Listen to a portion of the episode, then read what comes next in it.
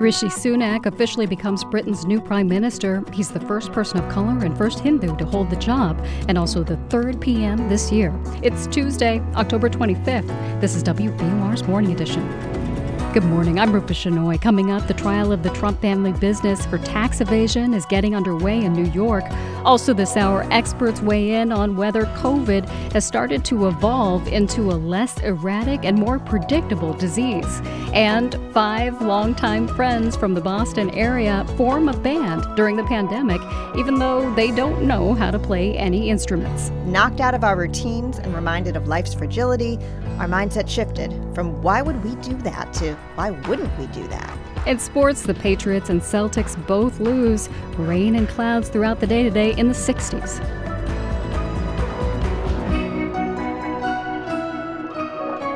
It's 7:01. Now the news.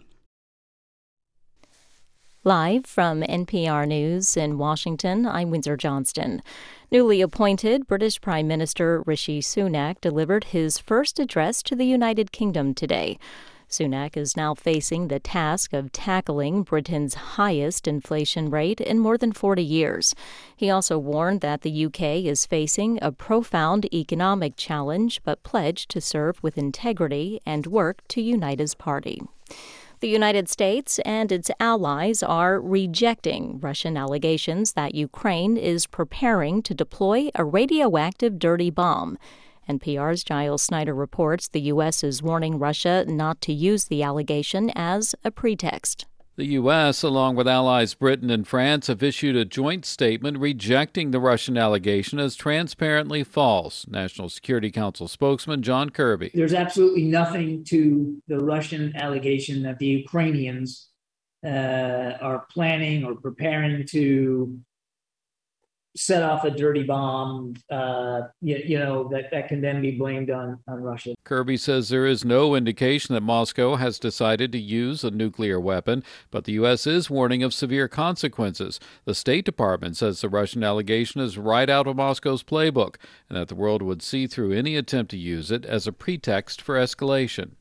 Giles Snyder, NPR News. More than 4.5 million Americans will not have the right to vote in this year's midterm elections due to a felony conviction.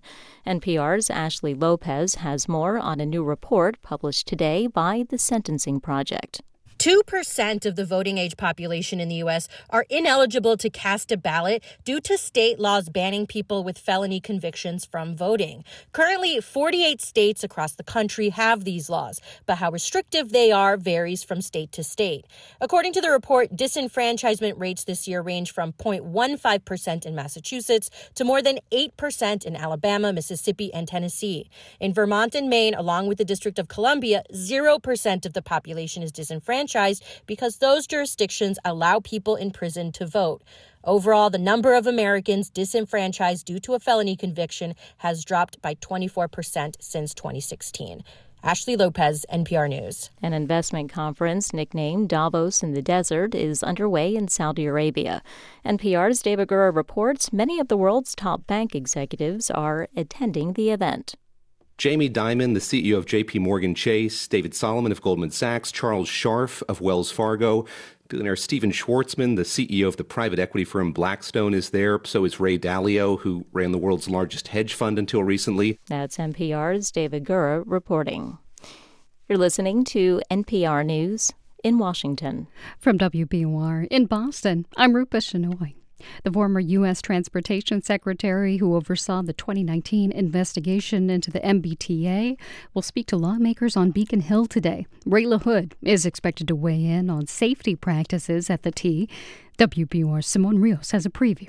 LaHood's probe led to a report faulting the T for failing to carry out critical preventative maintenance and inspections. Investigators found shortcomings in the application of safety standards in almost every area they examined. Representative Bill Strauss, chair of the Transportation Committee, says the 2019 report reads like it could have been written yesterday. How tragic it is that so many of the management and structural problems at the T were fully known, fully revealed 3 years ago, yet the situation remains as it was then. The committee is gathering information for a report on the T due by the end of the year. For 90.9 WBUR, I'm Simone Rios. Cambridge is the first Massachusetts community to do away with all parking space minimums. Those are rules that require a certain number of parking spots be available for apartment buildings, offices, or stores. Supporters of the idea say it could lower the cost of rent because there will be more space to build on. The City Council also voted last night to allow people to rent out parking spaces they aren't using. The father of five-year-old Harmony Montgomery is due in a Manchester court today. Police arrested 32-year-old Adam Montgomery yesterday. He faces new second-degree murder charges relating to the girl's death. Harmony was last seen in 2019, but was not reported missing for 2 years. Prosecutors say they confirmed new evidence linking Adam Montgomery to her death.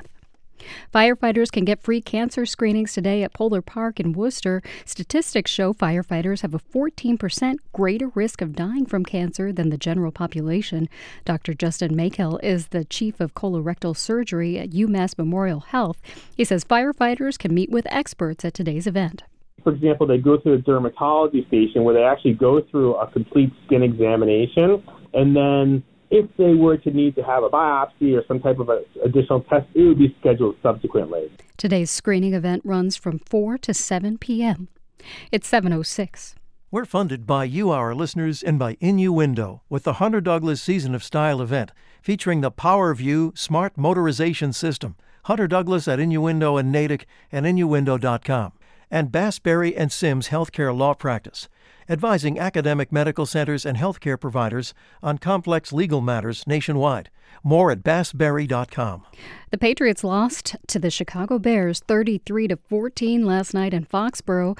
Things were no better for the Celtics. They lost to the Bulls 120-102 in Chicago. Tonight, the Bruins will be back at the Garden to skate with the Dallas Stars. Fog this morning, and it'll be cloudy today with a chance for showers, high in the mid-60s, cloudy overnight with more lingering showers in the 50s. Another round of showers and storms tomorrow. It'll be in the mid-60s again. We'll finally dry out on Thursday. It's 58 degrees in Boston at 7:07. WBUR supporters include Scribner, publisher of The Song of the Cell by the Emperor of All Maladies author Siddhartha Mukherjee, an exploration of medicine and the new ability to manipulate cells. Available in bookstores and online. It's Morning Edition from NPR News. I'm Steve Inskeep. And I'm Leila Fadden. Russian diplomats say they'll take their unfounded claim that Ukraine is preparing to use a dirty bomb inside its own borders to the UN Security Council today. To discuss, NPR National Security Correspondent Greg Myre is here. Hi, Greg. Hi, good morning, Leila. So what are Ukraine and its allies saying about this Russian allegation about a radioactive bomb? Well, Ukraine, the U.S., and other NATO countries say it's absolutely false that Ukraine is preparing a dirty bomb. Ukraine has invited United Nations inspectors to come see for themselves. They say Ukraine has nothing to hide. Now, we should note we're marking the 60th anniversary of the 1962 Cuban Missile Crisis. That was a nuclear showdown between the U.S. and the Soviet Union. And we're going to hear now about those events and how quickly they can spiral out of control when nuclear weapons become part of the debate. Missiles in Cuba add to an already clear and present danger. President John F. Kennedy laid out the risk in a televised speech during the Cuban Missile Crisis. In the decades since, new details only reinforce how close the U.S. and Soviets came to nuclear war. Consider one of the four Soviet submarines that was headed toward Cuba and wasn't designed for warm waters. Their air conditioning and electricity was compromised. It got very hot in the sub, over an estimated 120 degrees. Peter Kornbluh is with the National Security Archive, a private research group. Soviet sailors were fainting from the heat and lack of oxygen. A U.S. Navy ship had detected the sub, and the Americans released depth charges. The intended message was that the sub should surface. That's not how it was received by the Soviet commander.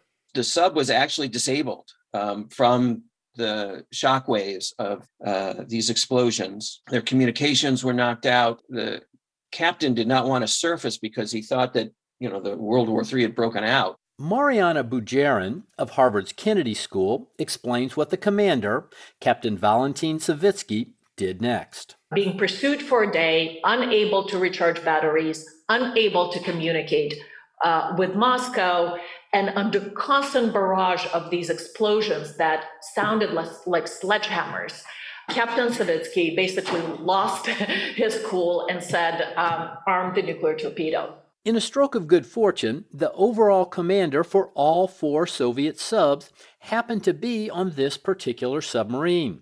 His name was Captain Vasily Arkhipov.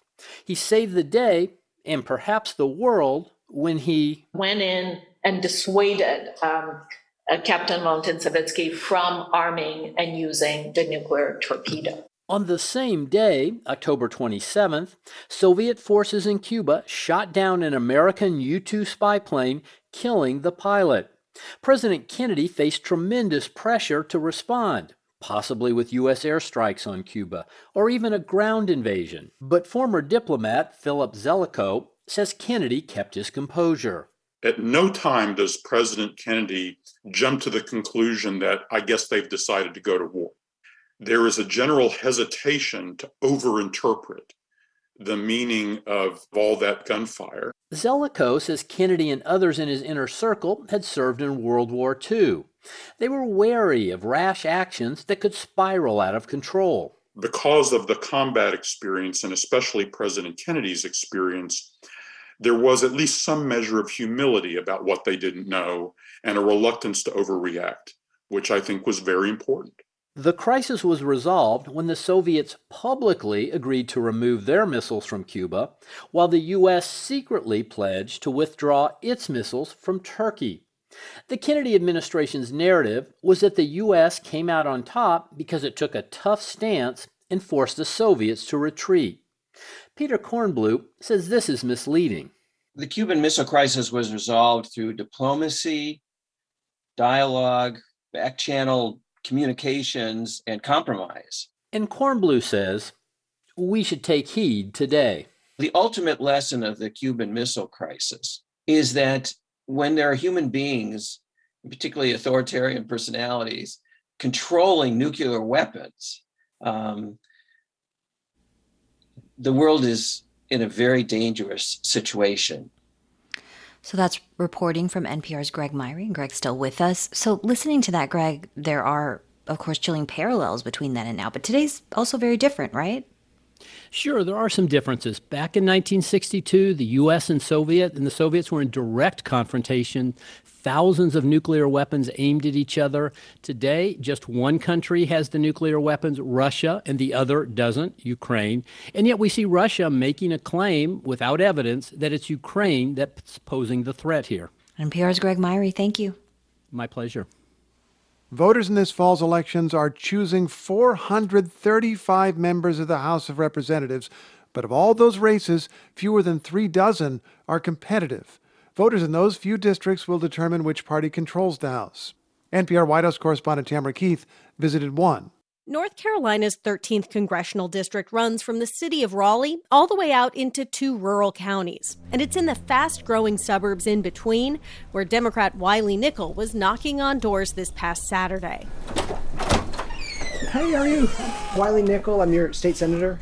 Okay. Running to be your congressman.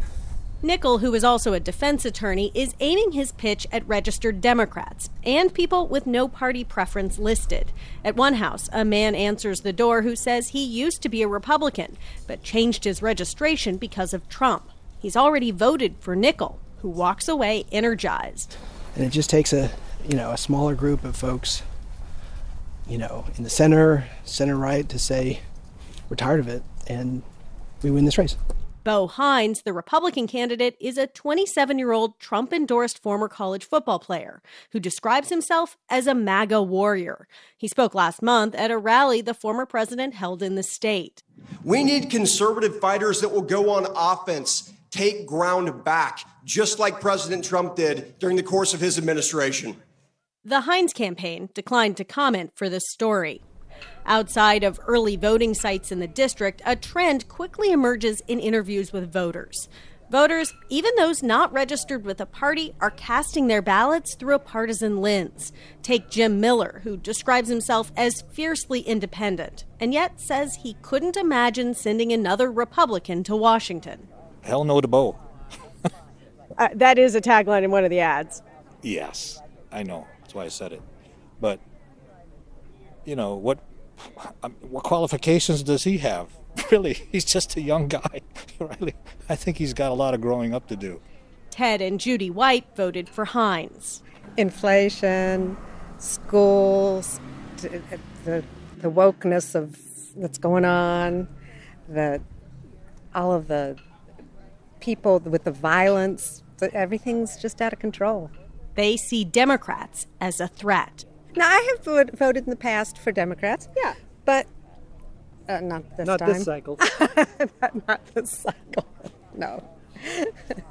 The candidates aren't shying away from this division. They're leaning into it. Here's Hines in an interview that aired on CBS 17 in Raleigh earlier this month.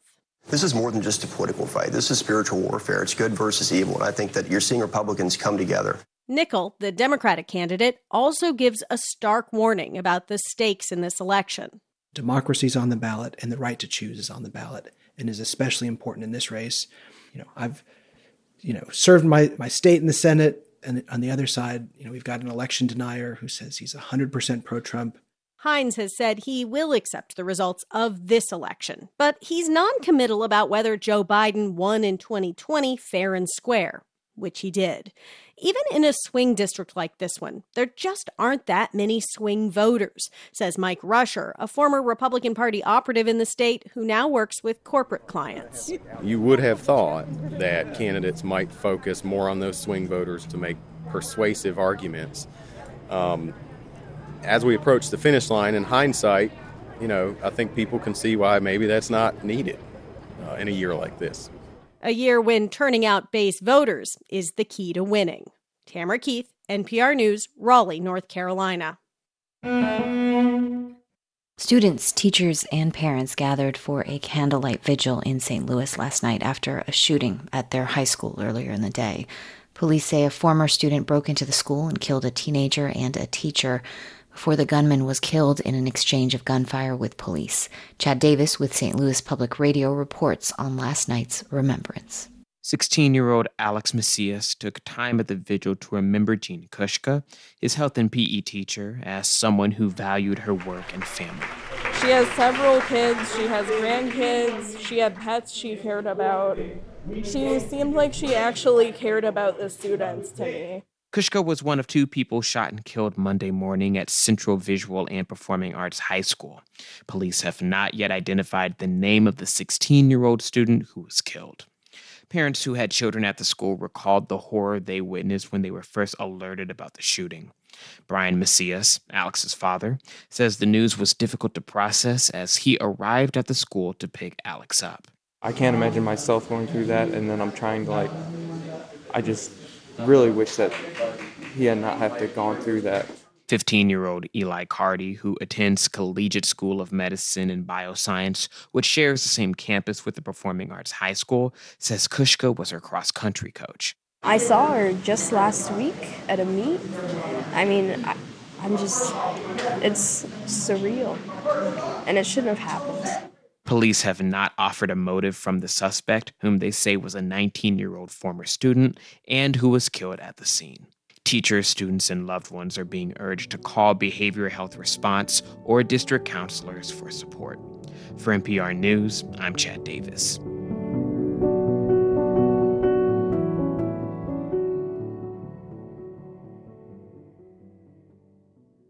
This is NPR News. I'm Rupa Shenoy. Coming up on WBUR's Morning Edition, health experts say there are signs the COVID pandemic is evolving into an illness that's easier to predict and fight. It's 7:19. Turn your old car into new news. Support the programming you love by donating your vehicle to WBUR. Learn how at WBUR.org/cars. We're funded by you, our listeners, and by Cambridge Trust, a private bank offering a full suite of custom financial solutions tailored to its clients. Their team provides private banking, wealth management, and commercial and innovation banking designed to power any ambition. You can visit their offices or connect online at cambridgetrust.com/way to wealth. And AE Events, design and production of corporate and nonprofit events, weddings, and conferences. Website at aeevents.com. Authentic, artful, accomplished. I'm Deepa Fernandes. A 12-year-old girl from Ukraine has been keeping a diary since the early days of the war there. She's one of the lucky ones who made it out with her grandmother. I know there is no future there because universities, schools, everything is destroyed. That's next time on Here and Now. Today at noon on 90.9 WBUR, Boston's NPR news station. Some fog and drizzle this morning. That could hang around until midday, then cloudy and a high near 66. There's a slight chance of rain this afternoon. Tonight, temperatures fall to a low around 59, and we may see more showers. Tomorrow, cloudy near 64 with a good chance of showers and maybe thunderstorms that could produce heavy rain. It's 59 degrees in Boston at 7:21.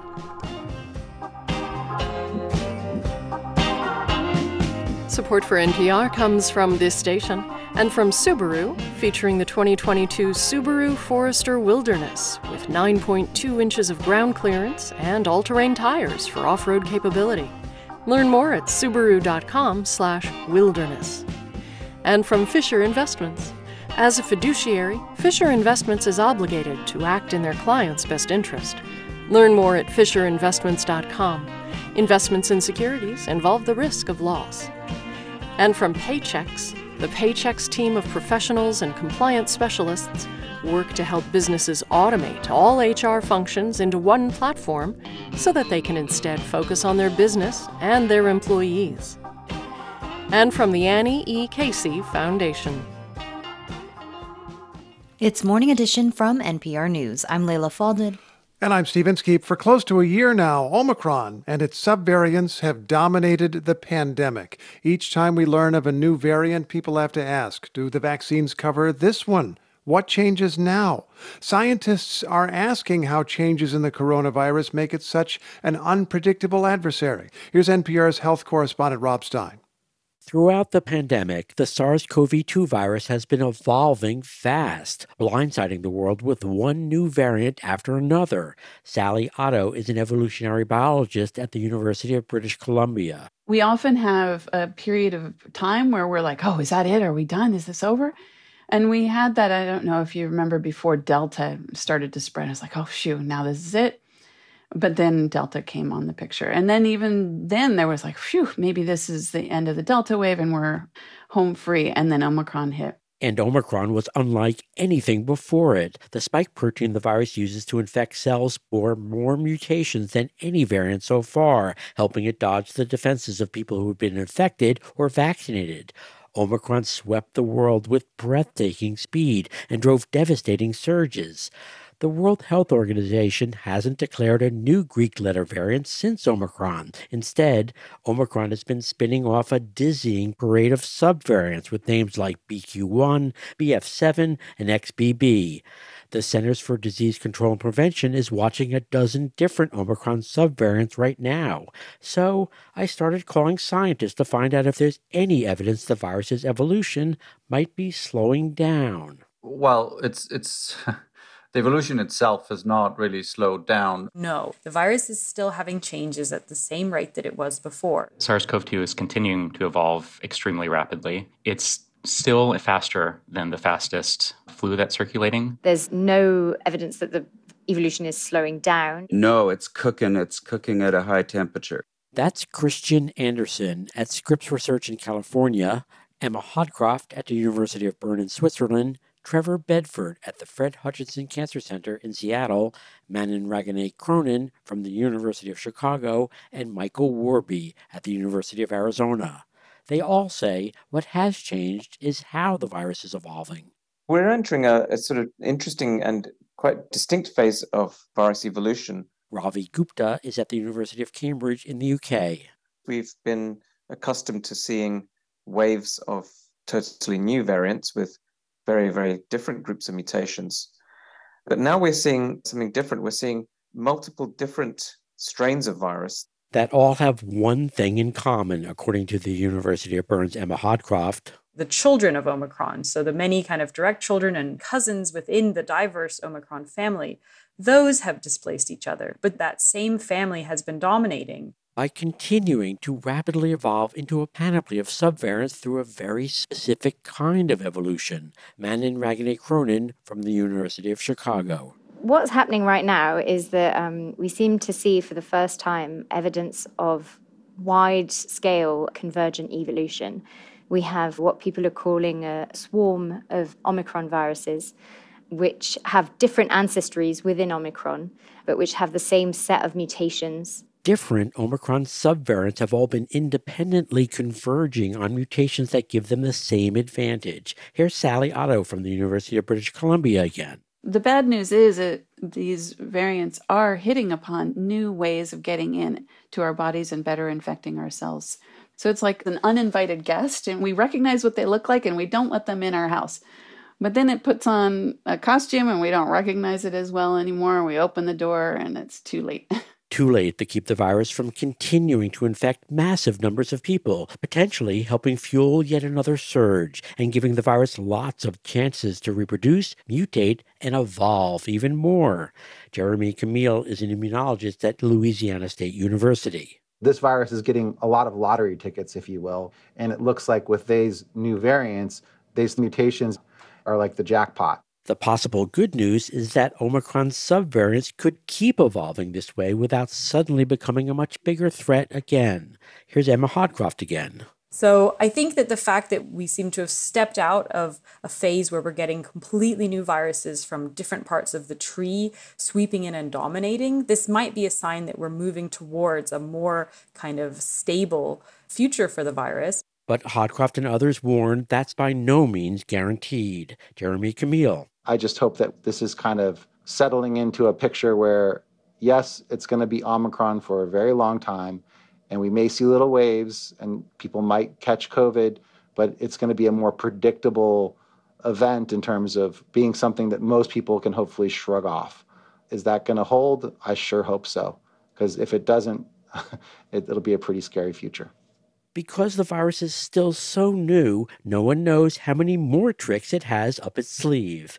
Christian Anderson from Scripps Research. Because we are literally dealing with a completely novel virus here, we're dealing with a virus that we have never encountered starting from day one, that we have sort of continued to go back to like, oh, but it must be like flu, or it must be like the common cold coronaviruses. And unfortunately, we just don't know if that's the case. There's no way to rule out, for example, the possibility that a dramatically different variant might emerge yet again, possibly after simmering inside the body of someone with a weak immune system.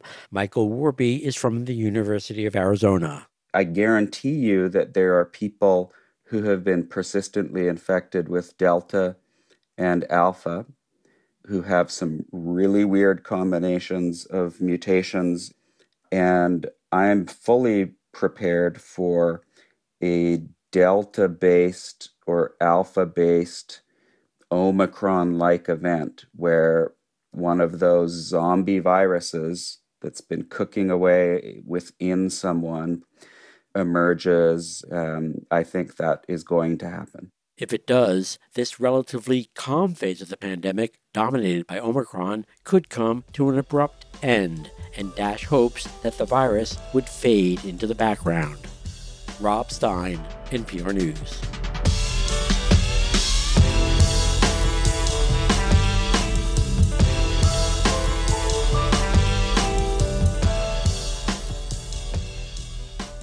This is NPR News. This is 90.9 WBUR. I'm Rupa Shenoy. Ahead on Morning Edition, jury selection has begun in the trial of the Trump Organization. The Manhattan District Attorney has charged the company with criminal tax fraud.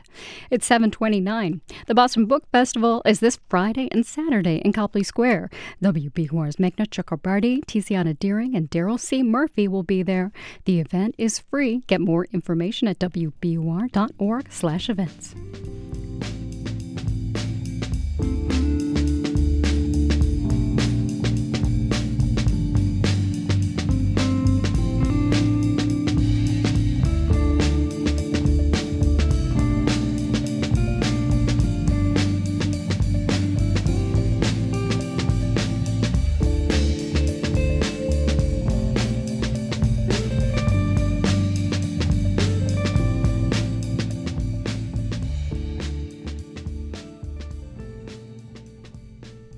Live from NPR News in Washington, I'm Dave Mattingly. Rishi Sunak is officially Britain's new prime minister. He was appointed today by King Charles and later offered reassurances to the British people outside 10 Downing Street. I will place economic stability and confidence at the heart of this government's agenda. This will mean difficult decisions to come. Sunak replaces Liz Truss, who stepped down as prime minister after 6 weeks in office amid a backlash to her economic proposal. Truss replaced Boris Johnson as leader of Britain's Conservative Party. House Speaker Nancy Pelosi is in Croatia, where she's been reaffirming U.S. support for Ukraine and denouncing the actions of Russian President Vladimir Putin. All of us here pledge to stand with Ukraine and with the Ukrainian people for recognizing their courage. In Crimea and other territories that he has attempted to illegally annex and across the country. Pelosi was speaking earlier today in Zagreb at a summit focusing on Russia's invasion of Ukraine. Putin recently announced the annexation of 4 regions, including Luhansk and Donetsk. Putin later imposed martial law on those areas, a move denounced as illegal and illegitimate by the White House and other Western countries. This is NPR News from Washington. The CEOs of J.P. Morgan Chase, Goldman Sachs, and Wells Fargo are among the banking executives in Saudi Arabia. They're attending a 3-day investment conference known as Davos in the Desert. Pakistan's prime minister is seeking answers about the fatal police shooting of a Pakistani journalist in Kenya. As Kate Bartlett reports, police in Nairobi say that shooting was an accident. Pakistani Prime Minister Shahbaz Sharif tweeted that he had spoken to Kenyan President William Ruto, who promised an investigation into the shooting of journalist Arshad Sharif Sunday night near the capital, Nairobi. In a statement, Kenyan police said they regretted the unfortunate incident. They said they had shot the car the journalist was in with his brother after it had failed to stop at a roadblock meant to catch a stolen vehicle. The journalist had been a vocal supporter of ousted Pakistani leader Imran Khan, according to the BBC, and had left Pakistan after complaining he was being harassed by the country's Federal Investigation Agency. For NPR News, I'm Kate Bartlett in Johannesburg. The two candidates in Pennsylvania's Senate race will be facing off tonight in their first and only debate of the campaign. Democrat John Fetterman, the state's lieutenant governor, will be going up against Republican Mehmet Oz. Fetterman is still recovering from a stroke suffered 5 months ago and will be using closed captioning during the debate. I'm Dave Mattingly in Washington. From WBUR in Boston, I'm Rupa Shenoy. Worcester leaders are debating what to do with a statue of Christopher Columbus that sits just outside the city's train station. The city council is meeting tonight to discuss whether or not the statue should be removed. One councilor tells the Telegram and Gazette the statue is oppressive and shouldn't be in a public place. It was vandalized in 2020 and 2021. A Canadian man is awaiting trial on counts related to bomb threats on Boston locations. Boston police say Joshua Kimball sent bomb threats to Boston Children's Hospital, Mass General, and Boston Public Library, along with other places. He's being charged and tried in Canada. The autumn leaves across New England this year have been brilliant in many areas. WBUR's Dan Guzman reports it's not too late to check them out, but you might want to do it by this weekend. Foliage expert Jeff Folger recommends Boston and heading south along the coast, although there will be a few good spots as far west as the Pioneer Valley. You're going to find trees in those areas that are just as pretty as can be. Some trees are gone, some trees are green. The oaks are just coming in. Folger adds that in his 2 decades as a professional leaf peeper, he's noticed climate change has pushed back the start of the foliage season. Used to be maybe the second to last week of September, it would, start to turn. But, by 2010 and later, it just seems to be slowing down. He says this year's colors didn't really pop until the first week of October. For 90.9 WBUR, I'm Dan Guzman. It's 7:34. WBUR supporters include the MIT Museum, completely reimagined and now open in its new location in Kendall Square. Curious? Eastbound Store Lane is closed at Western Avenue in Brighton right now. That's because a truck hit the BU Bridge overnight. State police say the truck won't be removed until after the morning commute. In sports, the Patriots tried both Mac Jones and Bailey Zappi at quarterback last night, and neither had much success. The Pats lost to the Chicago Bears 33-14 in Foxborough. The Pats will visit the New York Jets on Sunday. The Celtics suffered their first loss of the season last night. They fell to the Bulls 120-102 in Chicago. The C's next game is Friday at home against the Cavaliers. Tonight at the Garden, it's the Bruins and the Dallas Stars. In your forecast, fog this morning and a slight chance of showers. Temperatures will rise to a high in the mid-60s. More showers possible this afternoon and this evening as temperatures fall to a low in the upper 50s. Tomorrow, rain and thunderstorms, then cloudy with a high in the low to mid-60s. We dry out on Thursday for a mostly sunny day near 70. It's 59 degrees in Boston at 7:35. Support for NPR comes from this station and from Easy Cater, committed to helping companies from nonprofits to the Fortune 500 find food for meetings and team lunches, tax-exempt ordering and delivery nationwide at easycater.com. And from Progressive Insurance with Snapshot, which monitors safe driving habits to determine a personalized rate at progressive.com. Not available in California and North Carolina or from all agents. It's Morning Edition from NPR News. I'm Leila Falden. And I'm Steve Inskeep. In a New York City courtroom, the trial of the Trump Organization is getting underway. Donald Trump's family business is charged with a scheme to avoid paying taxes through off-the-books benefits paid to top employees. Ilya Meritz was on the scene for NPR for the first day of jury selection. Good morning. Good morning. What was the spectacle like? First off, this is state court in downtown Manhattan, so grandeur mixed with grime, echoey hallways, think television legal dramas. Sorry, I was doing the Law and Order signal there. That's right. All kinds of criminal defendants and their lawyers pass through in an average day. Stepping inside Judge Juan Merchan's courtroom, something you might notice is there is no one to sit in the defendant's chair, and that's because this trial is of two Trump business entities and not a person. Because Donald Trump himself is not in any way charged. Correct. But there are a bunch of lawyers there who are representing the Trump businesses, and what we saw Monday in court was a group of about 130 Manhattanites who are potential jurors. There were people from all walks of life filling every bench, every square inch of every seat in the room, and maybe the size of the jury pool says something about how laborious it's going to be to whittle this group down to 12 jurors plus alternates. Donald Trump is not popular in New York, but he is famous. Oh, the idea is to try to find a dozen people who don't already have some strong opinion about Donald Trump. How close did the judge get to finding 12? Not close. The court got through an initial round of general questions with 18 possible jurors. They included a bartender, a hospital administrator, and an unemployed person. And they were asked if they consume a lot of news and what kind.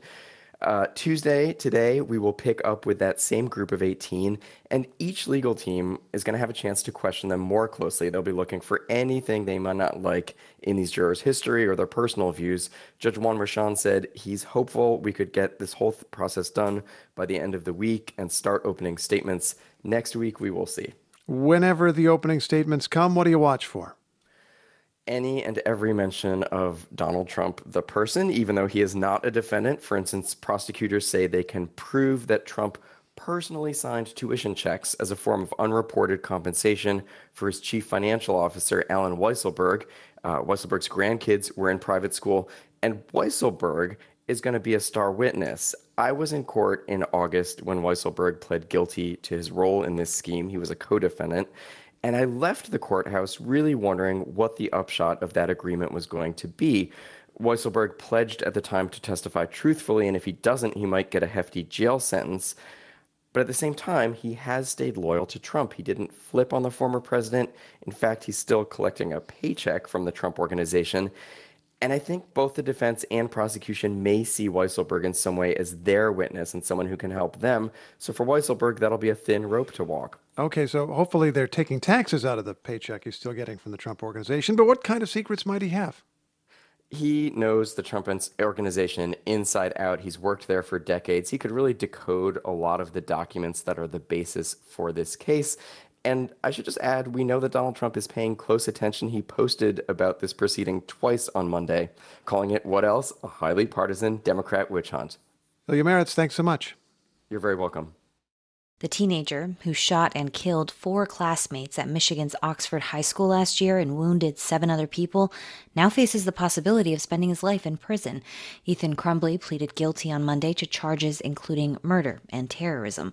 Quinn Kleinfelter from member station WDET in Detroit is following the case and joins us now. Hi, Quinn. Hello. So, Quinn, what was the scene like at Crumbley's plea hearing? Crumbley was very stoic and terse. He kept his head down in the courtroom. Remember, he's 16 years old. Right. Some families of his victims were there. The only thing he really said was the word yes as a prosecutor read the 24 charges against him. His lawyers claim Crumbley is taking accountability for his actions. He pleaded guilty. It was not part of any plea deal, though. He and his attorneys decided to plead guilty entirely on their own. Okay, so Crumbley did offer some new information, right, that could strengthen a case against his parents who are also charged in connection with what their son did? Yeah, but let me remind you what they were charged with. Prosecutors charged the parents, Jennifer and James Crumbley, with involuntary manslaughter. They accused the couple of ignoring numerous warning signs that their son was troubled and could become violent. And the prosecution alleges the Crumbleys scoffed at their son's request to receive some kind of counseling. They refused to remove him from school the day of the shooting. And their attorneys have since argued that the murder weapon, which was bought only days before the deadly rampage, was kept secure and locked away from their son. But during his plea hearing, prosecutors questioned Crumbley about that and allegations that his father had purchased the handgun as a present for his son. Is it true that you asked him to buy the firearm? Yes. Is it true that you gave him your own money to buy the firearm? Yes. Is it true that on November the 30th, 2021, that 9mm handgun that you used in Oxford High School was not kept in a safe or locked container? Yes, it was not locked. Now, this is a different story than we heard before from the parents' attorneys. Not only did Ethan Crumbley say his father did not prevent him from getting a hold of the gun, he says he actually gave his father the money to buy it for him. That's the first time we've heard that allegation. The parents will have their own trial. It's scheduled for next year. So we've been talking about Crumbley, but how are the families of Oxford High School students responding now that the shooter has pleaded guilty? Well, some say it's a relief. They won't have to relive the incident during a trial. Others say they fear that without a criminal trial, they'll never know all the facts. There are questions about why the school officials left Crumbley in class the day of the shooting. Some teachers were allegedly worried about his state of mind. There's some possibility of a future civil trial. Several family members have filed civil lawsuits against the Crumbleys and school officials. During the plea hearing, a mother broke down in the courtroom as her child's name was read. They were one of the victims of the shooting. Some of the parents spoke to the media. Megan Gregory said that her son escaped death by running from a bathroom after Crumbley had just gunned down another student there. She says her son was too traumatized to be in the same room with Crumbley again at the plea hearing. Gregory went on to say that she believes the stories that Crumbley had a rough home life and hopes that he receives some kind of treatment as long as he's never allowed to set foot outside of a prison again. For instance, medication or mental health when he didn't have that at home. So I hope that someday he does feel that remorse. I still saw evil. The families of the victims will have a chance to address Crumbley personally when he's sentenced next year. Quinn Kleinfelter, thank you so much for your time. Thank you.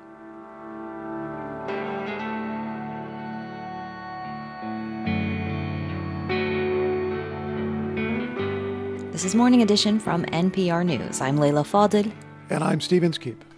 I'm Rupa Shenoy in Boston. Coming up on Morning Edition, how schools in the Pacific Northwest have learned to cope with wildfires that disrupt the lives of students and teachers.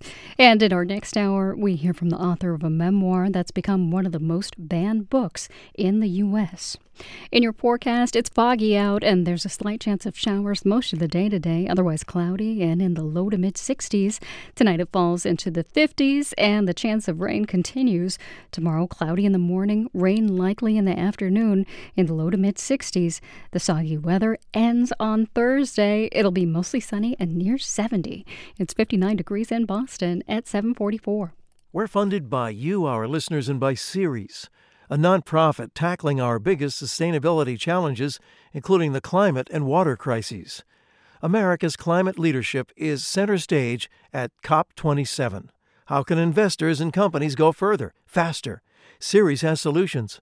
More at ceres.org/WBUR. Now in business news, several Boston area employers say they will start paying for their workers' rides on the T's buses and trains. The T says Google, Sanofi, and the City of Boston are among those joining its new pay-per-use limited fare program. That means the organizations will fully fund unlimited trips on the system. The T expects the program to run for at least 2 years. A Virginia company says it plans to buy up the Springfield-based Pride stores. Pride has 31 convenience stores and gas stations across the state, most of which are in Western Mass.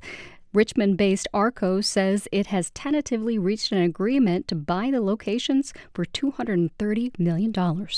It's 7:45. Support for NPR comes from this station and from BetterHelp, connecting people with a therapist online for issues like depression and anxiety. 25,000 therapists are available through BetterHelp using a computer or smartphone. BetterHelp.com/public. And from Indeed, designed to be an end-to-end hiring solution for businesses of any size to attract, interview, and hire candidates, all from one place. More at Indeed.com/NPR. It's Morning Edition from NPR News. I'm Leila Falded.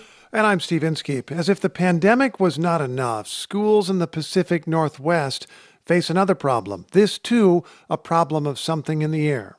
Katie Riddle reports from Portland on the smoke from forest fires. Normally, Portlanders take advantage of every last dry day in the fall to be outside before the rains hit. But on this recent warm day at Irvington Elementary School, parents were picking up kids and hustling them home. An eerie haze of yellow smoke hung in the air. It's like a barbecue. It's like everybody's throwing. It's like every household has a barbecue going right now. Clay Harley is picking up his grandson, Roman. What's up, buddy? Did you guys go outside today during recess? No. Right. So at school, we didn't get to go outside today because of the smoke. We still had to do indoor recess in a small room and stuff. What did you think about that? Well, it made me feel mad. How come? Because the tire swings are more fun. At another school a few miles away, Sam Balto teaches PE. Children do better when they're more physically active. Balto's lesson plan this day was teaching kids how to strike the ball with their feet. It didn't go so well when he had to unexpectedly move to the gym. Balls were bouncing off walls. Kids were kicking other kids. The constraints led to behavior problems, he says. Any of us, if we were more confined, we would have a harder time staying focused. Tens of thousands of kids stayed inside last Thursday. Air quality reached unhealthy levels, and schools canceled outdoor activities. Gabriella Goldfarb is the manager of environmental public health at the Oregon Health Authority. The thing that we most care about for immediate impacts are particulates. Particulates, tiny pieces of matter carried by smoke. Health officials say they're dangerous in the short term, especially for people with breathing issues. But there could be long-term impacts too. The Oregon Health Authority uses science from national agencies to put out guidance for schools about when there are too many particulates in the air to let kids outside. But calculating risk is both science and art, says Goldfarb. Actually, I just got off another smoke call, huddling, trying to come up with how to adjust our air advisories. It's only in recent years the agency has added this to the list of hazards to monitor. We're trying to strike that balance and give schools and families the tools they need to manage things. Retta Doland is a superintendent in rural Oak Ridge, Oregon. On top of the physical effects, she says there's also mental health concerns. Last month, 3/4 of her students evacuated because of a wildfire. A question that haunted her: where did they go?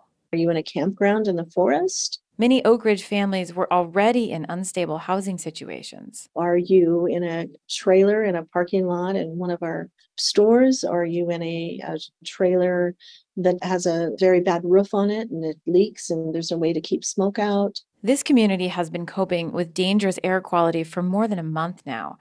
But around here, dealing with wildfires is a way of life. There's a trick people have, says Doland, to manage the anxiety. Always have a list of the things you need to take with you if you have to leave fast. Doland has two lists, one for herself and one for the schools, where 500 children are in her care. Katia Riddle, NPR News, Portland.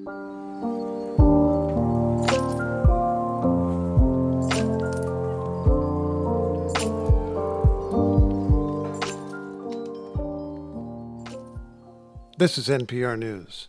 I'm Rupa Shenoy in Boston. There's another hour of Morning Edition coming up, and later today at 11 is Radio Boston.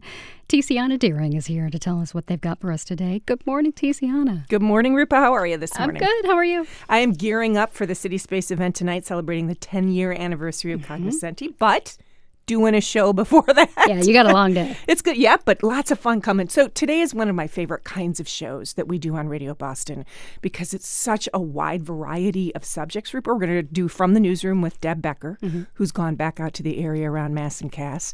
First-hand stories, which is what we, really care about. What's happening for people who are there right now. Deb will bring that to us. I love how we continue our coverage on that, especially from Deb. Thank you. Yeah, absolutely. And Deb's such an amazing reporter on that subject. Then we have two other kinds of stories. So we are going to talk with a woman who restores grave sites. Is that a Halloween thing? So we are going to the grave this week, yeah. Okay. And yet, seriously, ancient headstones, old cemeteries, bringing them back to sort of their former beauty. And then a mother-daughter team out in the Berkshires who do bilingual radio show every week as a service to the immigrant community there. Oh, so much. I love it. Thank you for all of that. Absolutely. Have a good day, Tiziana. That's Radio Boston today at 11 and 3.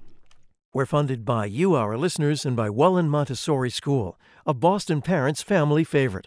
Toddler to grade 8. Inspire, challenge, empower. Open house November 6th. Register at welland.org. And Arts Emerson's On Beckett, Bill Irwin's deeply funny show at the Paramount Theater, October 26th through 30th. Get tickets at artsemerson.org. Russia invaded Ukraine 8 months ago, seemingly unprepared for the fight Ukraine would put up. Zelensky has been remarkable. The top civilian and military leadership of Ukraine has proven to be extraordinarily intelligent, much more intelligent than either the Russians or the Americans yet realize. I'm Kimberly Atkins-Storr, historian Timothy Snyder on how the war might end. That's On Point this morning at 10 on 90.9 WBUR, Boston's NPR news station. This is WBUR's Morning Edition. I'm Rupa Shenoy. During the summer of 2021, 5 working mothers in Milton had a crazy idea. They wanted to start a rock band. WBUR contributor Joanna Weiss borrowed her husband's guitar. Her friend Layla picked up a tambourine. Imge got her hands on an electric piano. Martha found a drum kit, Heather a bass guitar, and voila, the Lazy Susans were born. There was just one immediate problem. We didn't know how to play our instruments. The longtime friends got to work, and they set a deadline for their debut performance, Milton Porch Fest, that September. Here's Joanna Weiss with their story. Nobody expects a bunch of women in their 40s and 50s to start a rock band, especially if most of them have never played music before. Then again, nobody expected a pandemic. My friends and I started the Lazy Susans in those oddly quiet days in the summer of 2021 when we had sudden space in our schedules and a serious case of carpe diem. We'd fantasized for years about being in a band, crooning into karaoke machines and playing air drums in the bathroom mirror, but there was always something more important to do: work, commutes, carpools, dishes. But knocked out of our routines and reminded of life's fragility, our mindset shifted from why would we do that to why wouldn't we do that?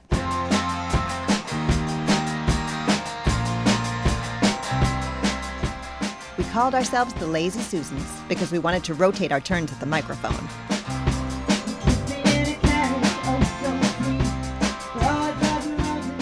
In the beginning, we talked each other through chord changes and made sure we were counting to 4 at the same time. It's tougher than it sounds. We swapped reading glasses so we could decipher lyrics on our phones. Our first gig was Milton Porch Fest in 2021. Before our set, on a beautiful Saturday afternoon, we watched a few hundred locals assemble in front of the beige stucco house with the narrow porch that would be our stage. We'd been part of these crowds for years, cheering on our husbands and friends. Now, we were the rockers. Five moms, gone electric. We played 7 cover songs, a White Stripes song, a Pat Benatar anthem, the Go-Go's We Got the Beat.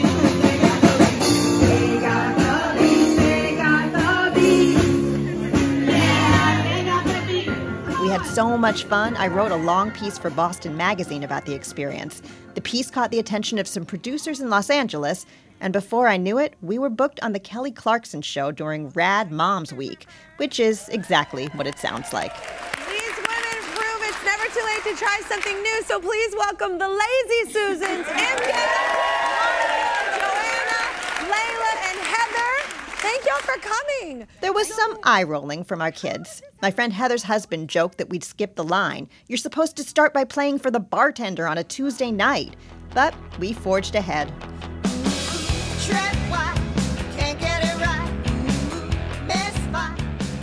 Long before we were a band, Heather, Imge, Layla, Martha, and I were friends. Suburban moms having fun. I know. We're so fun. We met when our oldest kids were babies, and we started getting together for pizza every Friday night. Those weekly gatherings evolved into holiday meals and joint vacations, and we became a surrogate family. We could count on each other for anything. Now, we've applied that support system to music. More recently, we've been building songs together.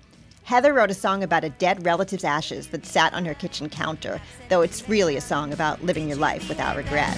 Mixtapes and matches, ooh, Debbie's ashes. Cellophane latches, ooh, Debbie's ashes, the threads of our lives undone.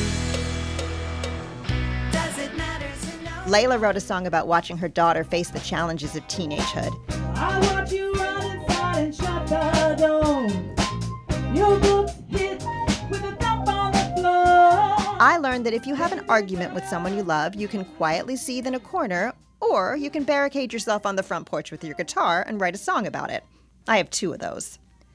The trick to making music, it turns out, is starting and sticking with it, and that's tougher than it sounds too. Our biggest challenge throughout this experience, bar none, has been scheduling, getting 5 working mothers into the same room at the same time once normal life resumed. But we declared the Lazy Susans a priority and forced ourselves to make it happen, regardless of how many other responsibilities we ignored.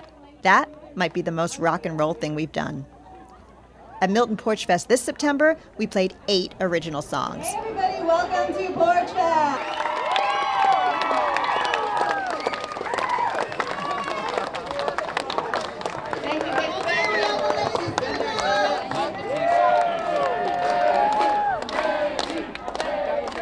I wore a neon pink mesh shirt I'd picked up at a surf shop on the Jersey Shore.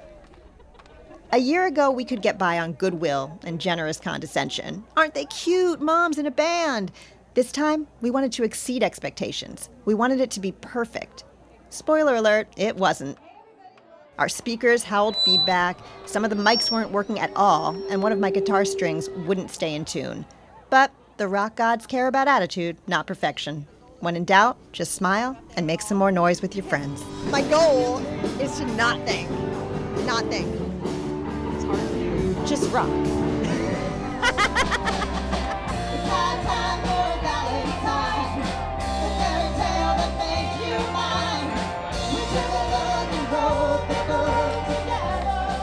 Joanna Weiss is the editor-in-chief of Experience Magazine at Northeastern University. The Lazy Susans are among those appearing tonight at WBUR's City Space as part of the 10th anniversary celebration for our Ideas and Opinions page, Cognoscenti. Learn how you can get tickets to the party by visiting wbur.org/events. The fog may hang around all morning and the showers may hold off, but it'll be cloudy and in the mid-60s today. Tonight it falls into the 50s and the slight chance of showers continues. Tomorrow a good chance of rain and thunderstorms and temperatures in the low 60s. Mostly sunny on Thursday, near 70. It's 58 degrees in Boston and we're coming up on 8 o'clock. We're funded by you, our listeners, and by Central Square Theater with Lloyd Suh's critically acclaimed play, The Chinese Lady. Begins November 10th. CentralSquareTheater.org.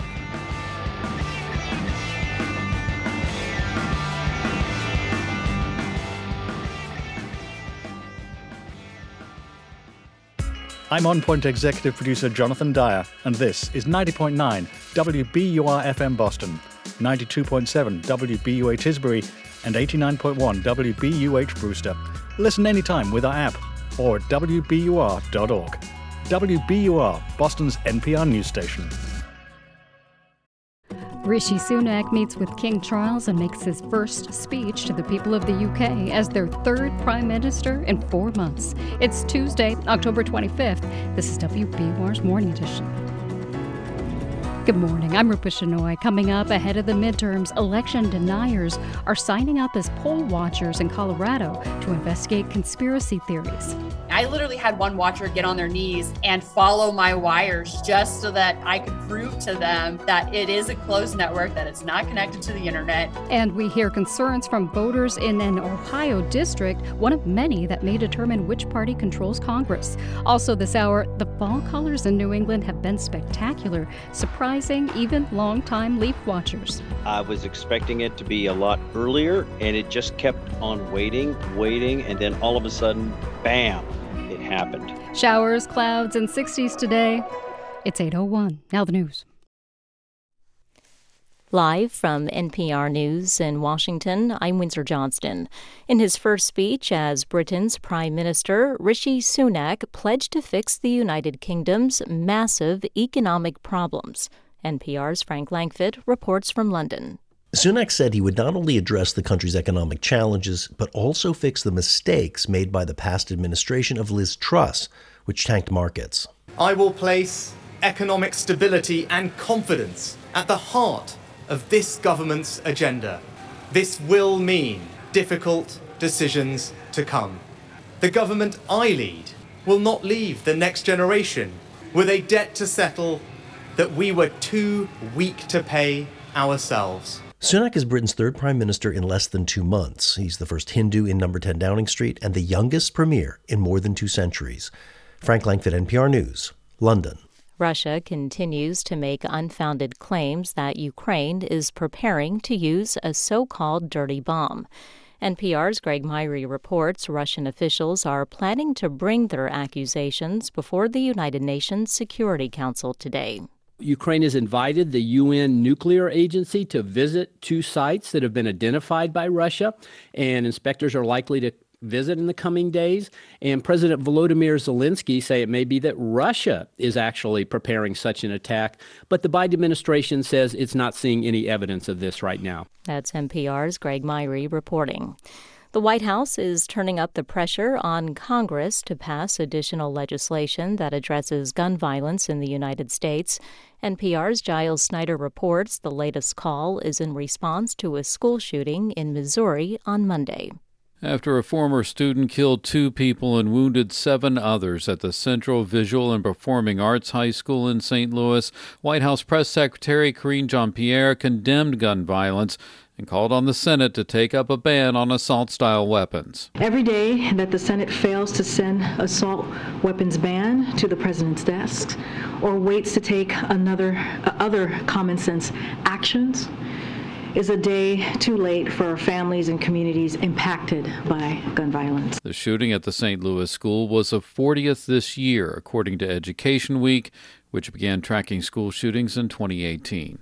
Giles Snyder, NPR News. President Biden will receive his latest COVID-19 booster shot today. The new vaccine was formulated to target the Omicron subvariants of the virus, which are now the dominant strains in the United States.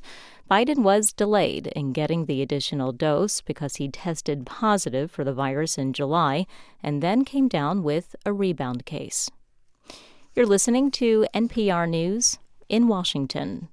From WBUR in Boston, I'm Rupa Shenoy. A former U.S. Transportation Secretary will speak to state lawmakers today about safety failures at the T. After leaving the Obama administration, Ray LaHood was part of an independent panel that examined the T in 2019. The probe found many of the same issues pointed out in this year's investigation by the Federal Transit Administration. Both blame the agency for failing to carry out proper safety maintenance and inspections. Boston Mayor Michelle Wu says it's up to local and state leaders to get the T fully staffed. Wu told WBUR's Radio Boston yesterday that having too many open positions at the transit agency is one of its biggest problems. We need to figure out plans to move and accelerate the repairs and all the projects that are low-hanging fruit, like electrification and the red-blue connector. But right now, we don't even have enough signal dispatchers on staff to be able to run all of our subway lines at the frequency that they physically could be running. Wu adds there is also what she calls a lack of confidence in the T, following both safety and service problems. Three Massachusetts communities are sharing more than $6 million in federal money to help end youth homelessness.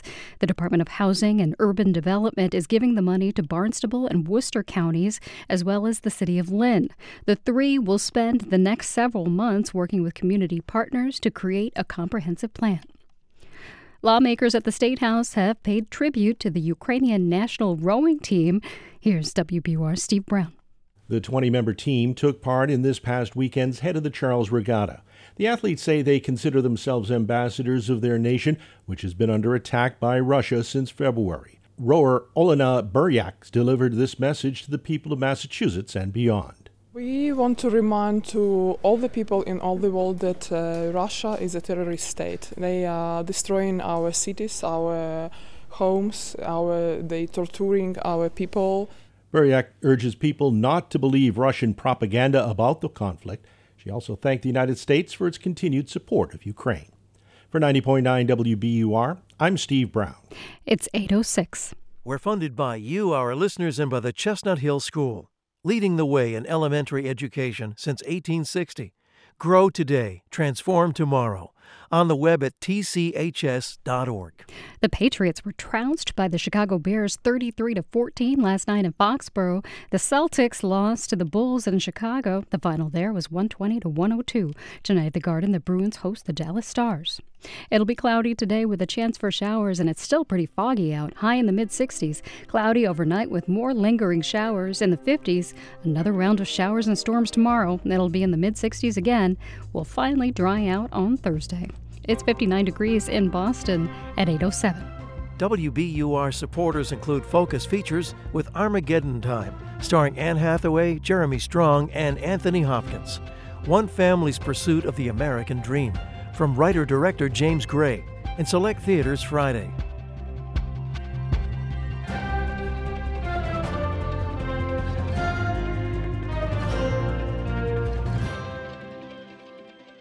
This is Morning Edition from NPR News. I'm Leila Faldin. And I'm Steve Inskeep. We're listening to voters who will decide control of Congress. Our team interviewed more than 40 people in 2 congressional districts to sample what's on their minds. All are people to reckon with because all have the power of the vote. We started in Ohio, which is choosing a U.S. senator, specifically Akron, Ohio, where a congressional seat is also considered a toss-up. On the morning we arrived, a senior citizens line dancing class was underway. All right, here we go. Let's break it down. Okay. Break it down. All right, let's do it right. A woman gestured toward our editor, Allie Schweitzer, and me. Oh, we're supposed to participate in the line dancing. Okay. And we did as duty required. Participatory journalism. Hello there, ma'am. It's your first day. It is also my first day. Afterward, 5 women sat to talk. Do we want to pull up a couple chairs or just stand? Okay. Sit on the table. Including Teresa Peake. This is a great community to raise your children. I think that the school systems are doing a phenomenal job. They've totally remodeled most of our schools. We were in a community center in a largely black neighborhood where houses line up on tree-lined streets. But Margaret Bush has concerns. I have cameras because we have a lot of shootings in South Akron, a lot. I mean, they go down the street like cowboys and Indians shooting back at each other.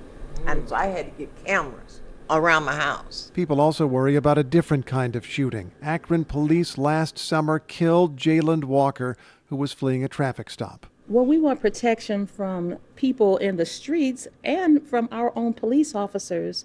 If you can shoot someone 60 times, that's just overkill. And I'm more afraid now to stop an officer and say, well, will you help me? When we asked how people feel about the country, Margaret Bush spoke of inflation. I'll take an example. A bucket of chitlins used to be $8.99. Okay? Nobody eats chitlins but black people. Yeah, okay? That's true. Now they're $24.99, the same bucket that was $8.99 2 years ago. Several women said they're voting for Democrats for Congress, but the issues they highlighted, crime and inflation, are issues Republicans are campaigning on. A Democrat last won this congressional district. Now the seat is open in this old industrial region, headquarters of Goodyear Tire. When the job is tough and the roads are too, a man needs a tire that can take it. 20th century factories drew migrants here from the American South and from Europe, including the Greek ancestors of Brian Williams, who's the county Republican chairman. My grandfather worked at Goodyear for 35 years. You could smell it in the air. My grandparents had grape leaves and pear trees and everything in their backyard of their little city lot. And we'd go over and we'd eat the fruit, and you could taste the rubber of the fruit. Some children and grandchildren of those immigrants are now voters for Williams' party, like the man who runs Emilio's Pizza. Hi, Robert G., you got it. You're the guy who's got the name on the business. Well, my father started. Oh, your father started. How long ago? 70 years ago, and right now my son works with me at night. So, talking over the counter, he said he's very focused on the soaring price of ingredients like eggs. Are you following the election this year? There's elections for Congress. I would imagine it's going to be a landslide Republican because they're telling people that they can change it. But in Akron, new immigrants are raising new issues. Just across from the Italian pizzeria stands an old Italian community center, which has a new sign. It's now a wedding hall catering to people from South Asia. Hello? Hello? Yeah, hi there. Yes. We found the co-owner, Janga Gajmer, continuing his renovation. He is a refugee from Bhutan. I mean, you know, we live in as a refugee camp in more than 20 years. Akron actively welcomes migrants and refugees to stop its population from declining. Some of them just held an engagement party in the wedding hall.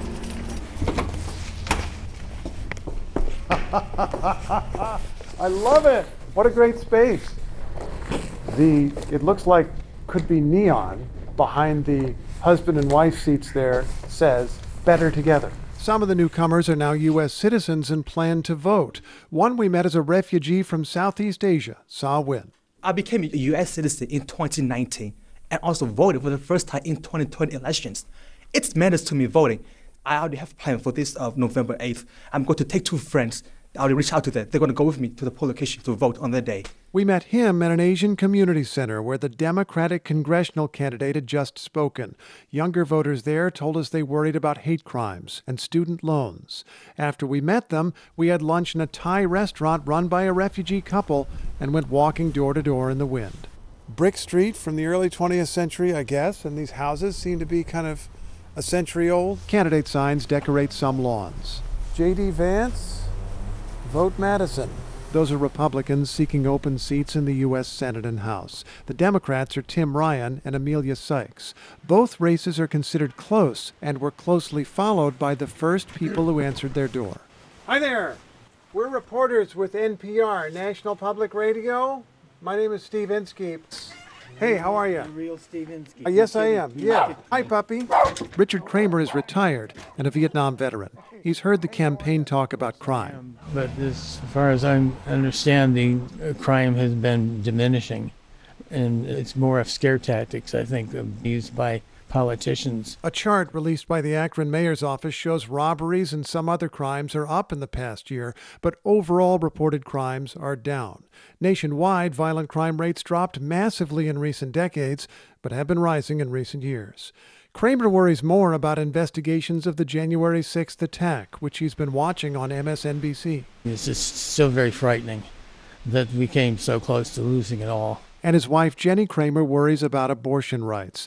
A Supreme Court ruling cleared the way for an Ohio law that bans almost all abortions. Though a judge has blocked that law for now, Kramer sees a broader attack on women in society. How do you feel about the future for your kids and grandkids? I think my grandsons will do okay. Your grandsons? Yeah, I have three grandsons. But the way things are going for women... You're shaking your head. No, I just don't think they're going to have a future. The Kramers have followed the careers of their local Democratic candidates and plan to vote for them. They've seen the signs for the Republican candidates in the yard just across this brick street. Do you guys talk about that at all? No, we don't talk because before the 2020 election, he had a huge Trump sign, a flag over here. And that was all you wanted to know? That was all I needed to know.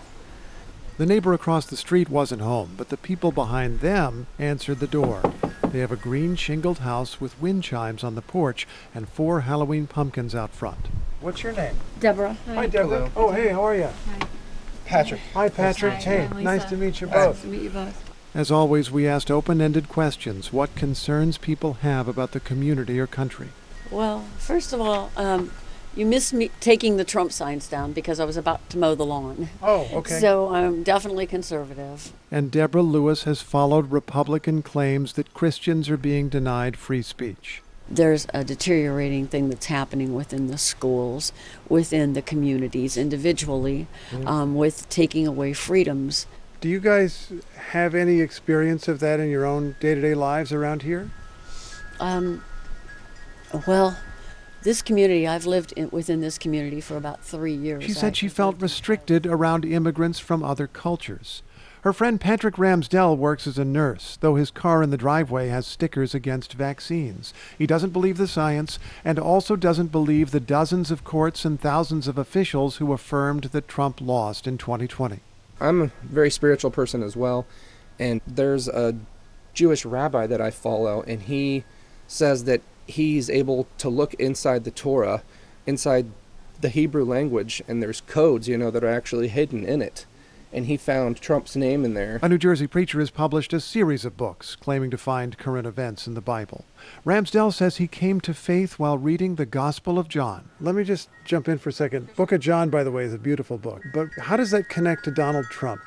People don't necessarily think of him as a particularly spiritual or devout person. You're right. And I know Trump is a man just like us, and we're all capable of both bad and good. He embraces a common evangelical view of Trump as God's instrument, whose misdeeds are all part of the plan. By now, the national divisions over Trump are familiar, but something new will influence the voting here in 2022.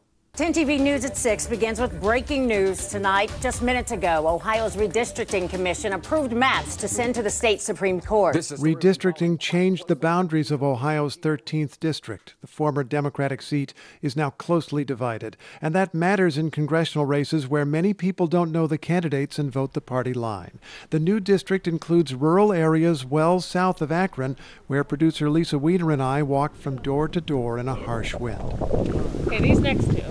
In a neighborhood of widely spaced houses, we found a woman who gave her name as Glenda. I was a Democrat.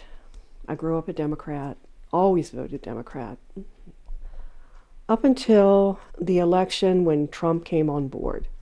And I'm not saying I like Trump. I don't like what's happening in our country right now. In explaining her political evolution, she says her husband had to sell his furniture store in a nearby town. We couldn't compete with the market. We had to buy cases from China, and they would send us the junkiest furniture ever. Would you vote for Trump a third time? Mm-mm.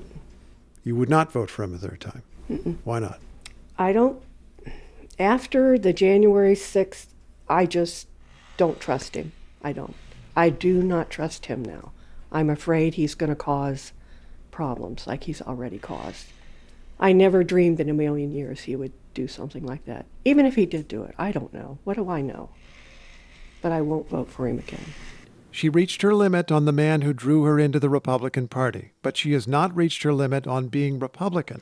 She says she's likely to vote for her party's candidates for House and Senate, elections that could give control of Congress to Trump's party. We're hearing voters in key districts, and tomorrow we visit Western Pennsylvania. This is NPR News.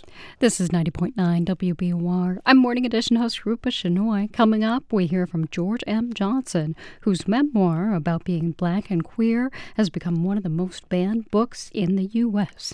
It's 8:19.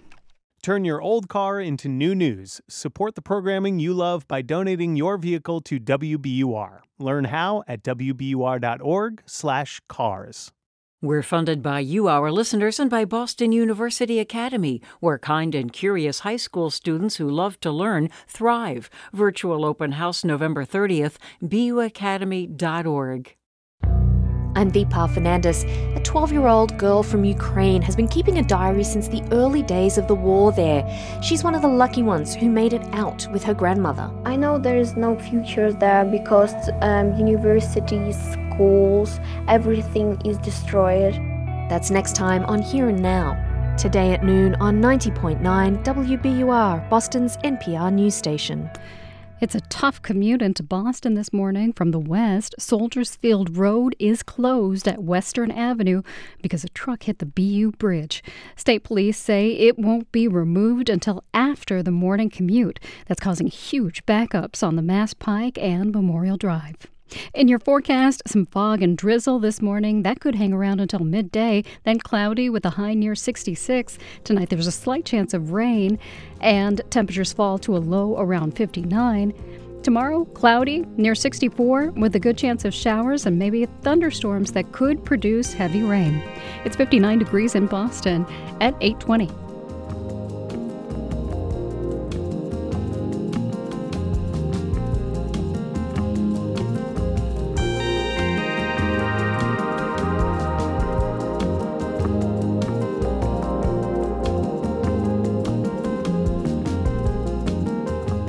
Support for NPR comes from this station and from Scribner, publisher of Cloud Cuckoo Land by Anthony Doerr, author of All the Light We Cannot See. Cloud Cuckoo Land is about the power of books to unite us, available in paperback in bookstores and online. And from Lindenwood Bell Learning Centers, providing instruction for students to catch up or get ahead. Live, online, or in-person programs for reading, comprehension, and math. lindenwoodbell.com/NPR. And from Orion Pictures, presenting Till, based on the true story of Mamie Till Mobley's fight for justice for her son Emmett Till, starring Danielle Deadwyler, now playing in select theaters everywhere October 28th. It's Morning Edition from NPR News. I'm Steve Inskeep. And I'm Leila Fadel. When George M. Johnson was growing up, they didn't see themselves in books, so Johnson wrote the book they wished they'd had, the 2020 memoir, All Boys Aren't Blue. It's about the love that I had from a Black family as a young Black queer boy from Plainfield, New Jersey, who at the age of 5 didn't really understand why I was different, but knew that I was different, even if I didn't have the words to say it. Johnson says it's for teens that might feel alone as they navigate their identities and the world. But today, it's become one of the most banned books in the U.S. in a growing push to pull certain books off shelves in schools. Much of the focus of advocacy groups calling for these bans are on books dealing with race, racism, gender identity, and sexual orientation. So Johnson is in the center of a fight against censorship, a battle over what kids and teens can and cannot read. When you look at the curriculum that is being taught in most school systems is still heavily geared towards the straight white male teen. And so when we now have the ability to put books into curriculum that tell other stories, that tell stories that are non-white, that tell stories that are non-heterosexual, they're trying to take them out across the board because, you know, it's like, oh my God, How dangerous would it be if, you know, young white teens had to actually learn about the other people who exist in society with them? Is your book available where you went to school? Yes. Okay. But it is being challenged in New Jersey. So it has been interesting because some of my classmates from high school are now high school teachers. And, you know, they read the book and were like, one, we had no idea you were going through all of this, George. And they're like, we feel so bad because you were always just so cheerful and so funny. Wow. And realistically, like, they were like, you were going through a lot. The second thing is they were like, it's beautiful because some of us now have queer students, and we know you and we knew you, and we get to like not just share the book, but actually, you know, tell them like, but I actually know this person and went to school with this person. And some of them now even have, you know, queer children, and they're using the book and telling them like, I had a friend in high school who's going through what you're going through, right? And so it became very relatable. So it's been interesting in New Jersey. We've won every challenge in New Jersey because New Jersey is one of the only states that allows LGBTQ curriculum in high schools. So, you know, but yes, it has been challenged in New Jersey in a few places, but we won in those cases. You know, there's a saying that you have repeated often about why you wrote that book. If you could repeat that again for me, and then I have a question. Yes, I'm going to assume it's the Toni Morrison quote. Yeah. It's the only quote I have on my body. You have it tattooed, right? If there's a book that you want to read. Yes, I do have it tattooed because I have to look at it every day sometimes when I need a little inspiration. The quote is, if there's a book you want to read and it hasn't been written yet, then you must write it. So when I read that quote was your inspiration, I just wondered what it felt like to have written the book that you needed as a kid and then see it become banned in how many school districts now? I believe we're up to 29 school districts, but more keep popping up.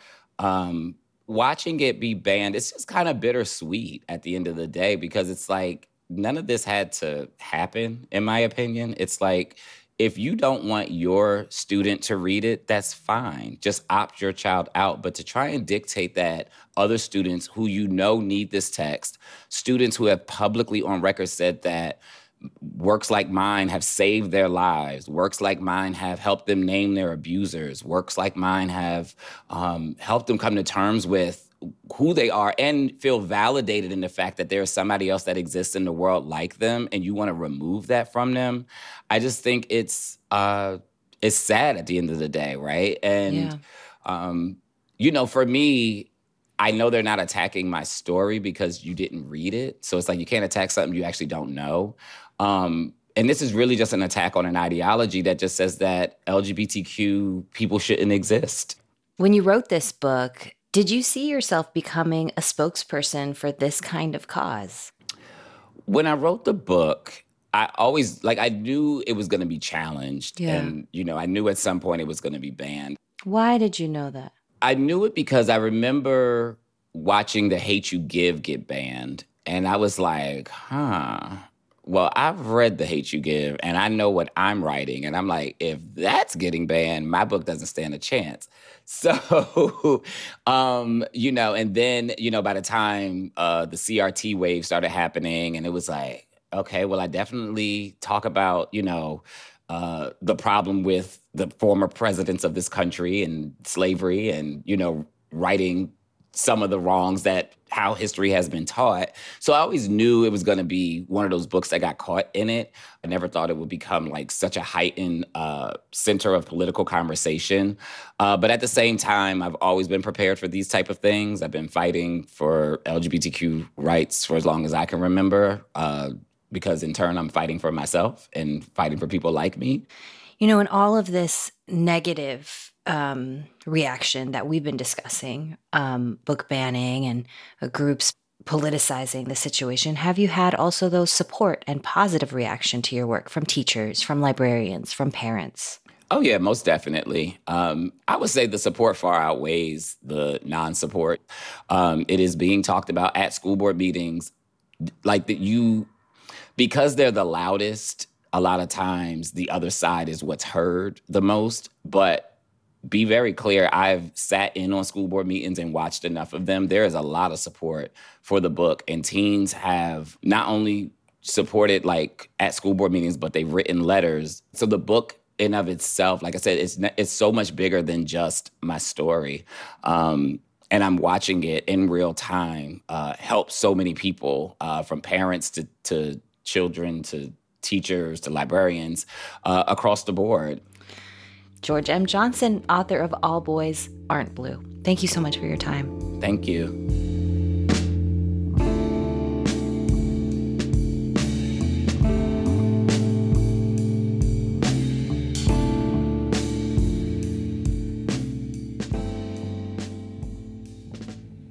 This is NPR News. This is WBUR's Morning Edition. Up next, Biden administration officials frustrated by cuts in oil production are going to be noticeably absent from the so-called Davos in the Desert summit opening in Saudi Arabia today. Despite that, many American business leaders are attending. It's 8:29. This Friday at WBUR Civic Space, celebrate the Halloween season with the Endless Thread podcast team as it explores the scary world of bots. Get tickets at WBUR.org/events. WBUR supporters include Cityside Subaru on Route 60 in Belmont, where the all-new 2023 Subaru vehicles are arriving. Love is out there. CitysideSubaru.com.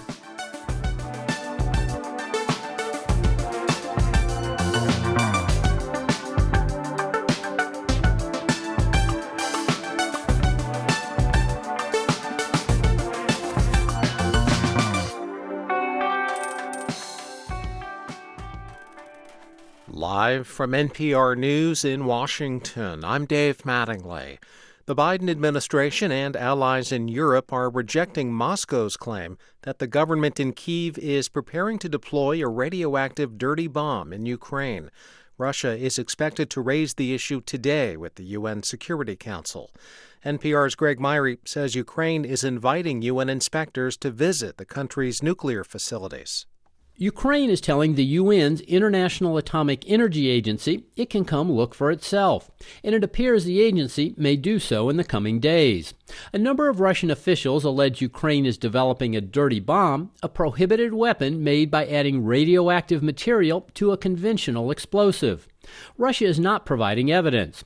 However, the allegations have prompted a flurry of calls between senior Russian and U.S. military officials, the first such conversations in months.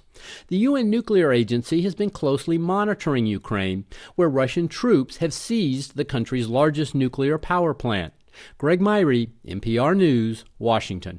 Britain's new Prime Minister, Rishi Sunak, says he will place economic stability and confidence at the heart of his government's agenda. Sunak was officially appointed by King Charles today, making him the UK's third Prime Minister this year. He replaces Liz Truss, who resigned after 6 weeks in office. This is NPR News.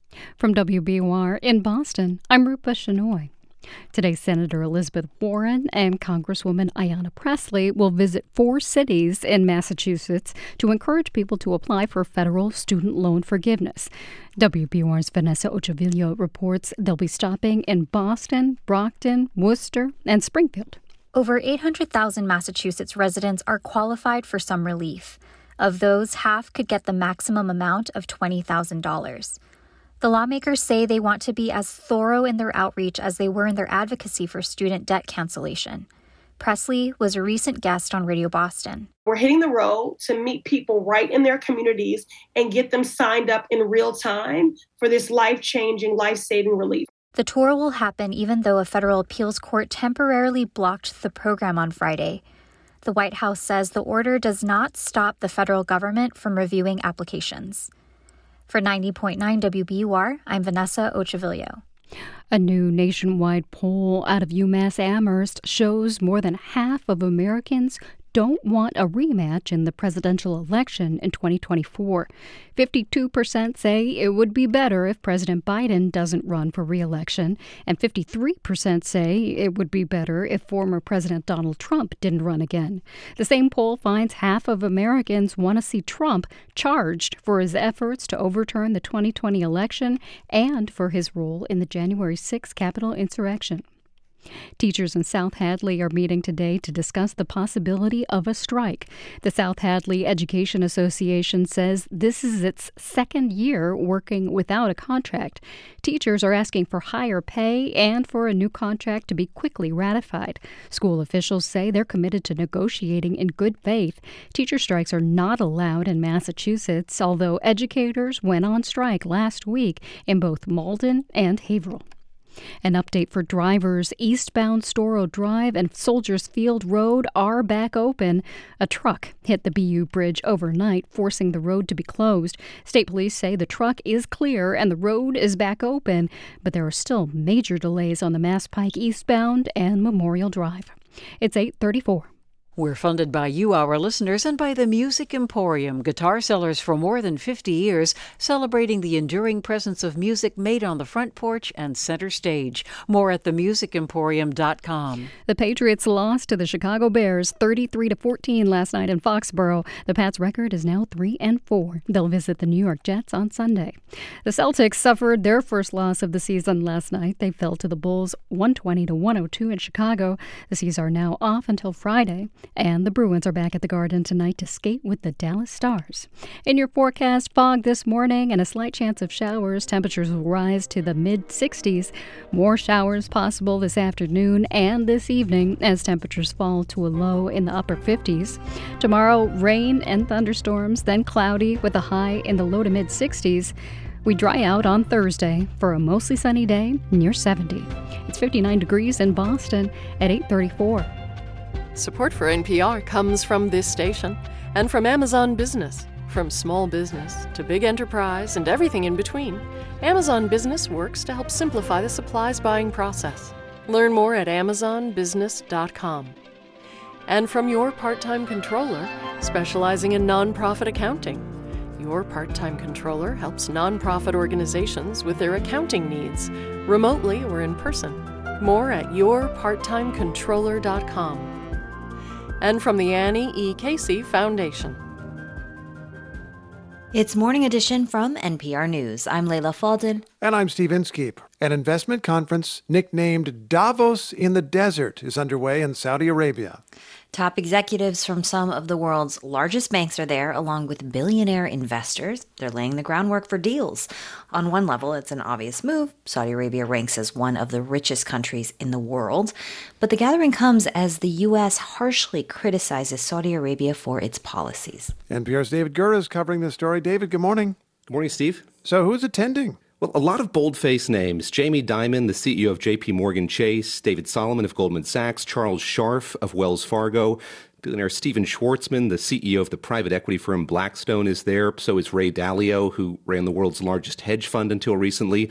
Former President Trump's son-in-law, Jared Kushner, is also on the agenda. Former Treasury Secretary Steven Mnuchin as well. Saudi Arabia is invested in both of their multi-billion-dollar private equity funds. So that gives you a sense of who's there, Steve. Who's not there is anyone from the current administration, which is currently reevaluating its relationship with Saudi Arabia. Well, given the anger at the Saudis right now, why would the business leaders be going? Well, there's money to be made. Let's not dance around that. One participant told me Saudi Arabia is pouring $1 gazillion into renewable energy. The country has more than $500 billion in a government-controlled investment fund. And Karen Young, who's with Columbia University's Center on Global Energy Policy, told me this conference is a way for Saudi Arabia to show off its ambitions beyond oil. A new identity for the kingdom and the kingdom trying to get into what it sees as kind of futuristic sectors. So there are panels on artificial intelligence and crypto and sports. Saudi Arabia is pouring tens of millions of dollars into a golf league it hopes will rival the PGA. And Karen Young told me Saudi Arabia sees itself now as a country with a more assertive foreign policy than before, and it's more confident in its ability to attract outside investment. Which is interesting given the trouble Saudi Arabia has been in recent years for ordering the murder of a journalist and any number of other things. How does this fit with the U.S. approach, the government approach to Saudi Arabia? Yeah, the contrast is very stark. Going back to that trip President Biden took to Saudi Arabia in July, he met with the Crown Prince. There was that fist bump. The administration was optimistic that visit would lead to Saudi Arabia helping at a time when oil has gotten more expensive because of the fallout from the war in Ukraine. But a couple of months later, it did the opposite. Saudi Arabia pushed for deep production cuts and prices have gone up again. So the decades-long relationship between the U.S. and Saudi Arabia is at a low point. But the White House has said repeatedly, Steve, it's not up to them to tell business leaders if they should steer clear of this conference. I guess President Biden can't criticize them too much for going to Saudi Arabia since he recently went to Saudi Arabia, but Biden has been pretty outspoken about Saudi Arabia's human rights record all along. Yeah, it's also about this, the country's human rights record. After the killing of columnist Jamal Khashoggi, many executives pulled out of the conference, but someone who has not stayed away is Anthony Scaramucci, perhaps best known for the 10 days or so he spent as former President Trump's communications director. He has spent most of his career as an investor. To me, it's a tragedy. It's an event that has to be recognized as a tragedy. But I think we have to look at the longer term goals and the longer term interests of global peace, global prosperity, and frankly, global progress. Scaramucci applauds Saudi Arabia for making some progress in recent years. He says he's optimistic about the role it wants to play in the wider world. But when it comes to the killing of Khashoggi, which the U.S. intelligence community says the Crown Prince approved, Scaramucci says the broader issue is, are we capable of moving past that? Those are his words, and Steve Scaramucci thinks we should be. David Gura, thanks so much. Thank you, Steve. With midterm voting underway, election officials across the country are trying to get ready for all the ways that 2 years of false claims and conspiracy theories may have damaged trust in their work. From Colorado Public Radio, Benta Berkland reports on what county clerks are doing in that state. Even though it wasn't a swing state in 2020, Colorado has been at the forefront of false claims that the presidential election was stolen. And by now, Republican clerk Carly Coppice has probably heard it all. Coppice oversees elections in conservative Weld County in northern Colorado. She says groups that believe the system is corrupt have been encouraging their members to get involved, including as poll watchers for the state's June primary. I approved 35 watchers during that primary election, and every single one of them had ties to either USCIP, which is a known election denier group, or other similar organizations. This really does put us in a very tough spot. The U.S. Election Integrity Plan is a Colorado group that says its goal is to defend democracy and root out fraud. Coppice says the volunteers' agenda didn't fluster her. I took full advantage of it, to be honest. I was like, thank you for giving me these people so that I can show them what actually happens and show them. I mean, I literally had one watcher get on their knees and follow my wires just so that I could prove to them that it is a closed network, that it is air-gapped, that it's not connected to the internet. Election deniers have spread conspiracies that those machines are connected to the internet and rigged votes for President Biden. On a tour of Weld County's elections office, Coppice points to the bright green wires that connect the machines that scan paper ballots to the secure room where a different machine tabulates those results. They can see that it's going actually into the wall. And then on the other side, that this is our secure server room.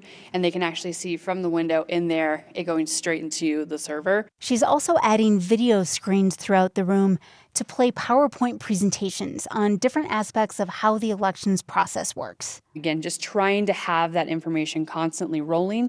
So hopefully, they can stand here and they can watch that and then have a little more educated questions. According to Colorado election officials, other conspiracies are circulating too.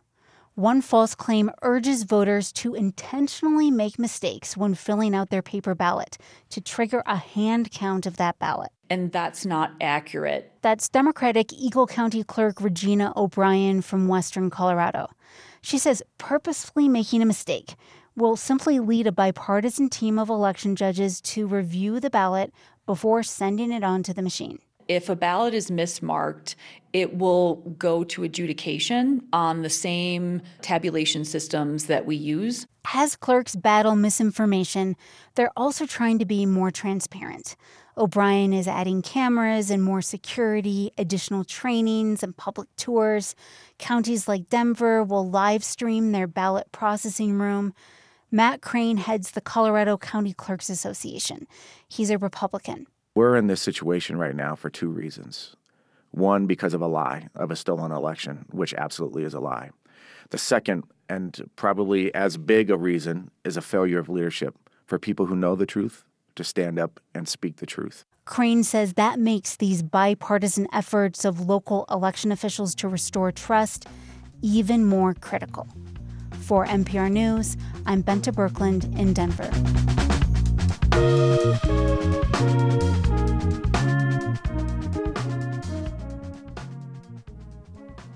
This is NPR News. I'm Rupa Shenoy in Boston. Next year on Morning Edition, this fall foliage season in New England has defied expectations. We hear from a professional leaf peeper who says you still have time to enjoy it. A slight chance of showers most of the day today, otherwise cloudy and in the low to mid-60s. Tonight it falls into the 50s and the chance of rain continues. Tomorrow, cloudy in the morning, rain likely in the afternoon in the low to mid-60s. It's 59 degrees in Boston at 8:43. We're funded by you, our listeners, and by Dublin School, Southern New Hampshire boarding and day school, rooted in curiosity, kindness, and fun. Grades 9 through 12. Open house November 6th. DublinSchool.org. Now in business news, a Florida company says it plans to buy Cambridge-based Applied Genetic Technologies Corporation. Syncona Limited announced it reached a tentative agreement to do so over the weekend. Shares in AGTC rose about 60% following the news. Apparel chain Alo Yoga wants a Boston judge to force a developer to honor its lease at a building currently under construction on Newbury Street. The Boston Business Journal reports the company claims Chicago developer L3 Capital violated the deal in favor of another tenant who was willing to pay more. Alo already has a location in the Seaport. Cambridge is home to the top two colleges in the world. Harvard and MIT ranked number 1 and 2 on U.S. News and World Report's ranking of overall best global universities. The rankings weigh academic research performance in nearly 50 subjects. It's 8:45. Funding for WBUR's business report comes from Cambridge Trust, a private bank offering a full suite of custom financial solutions tailored to its clients. Their team provides private banking, wealth management, and commercial and innovation banking designed to power any ambition. You can visit their offices or connect online at cambridgetrust.com/way to wealth.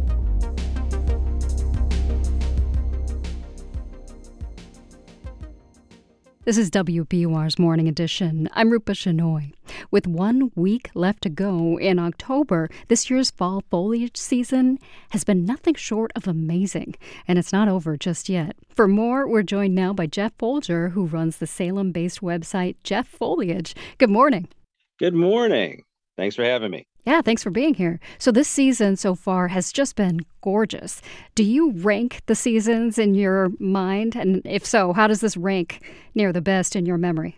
I would say that this has probably been one of the prettiest autumns that I've seen in a while.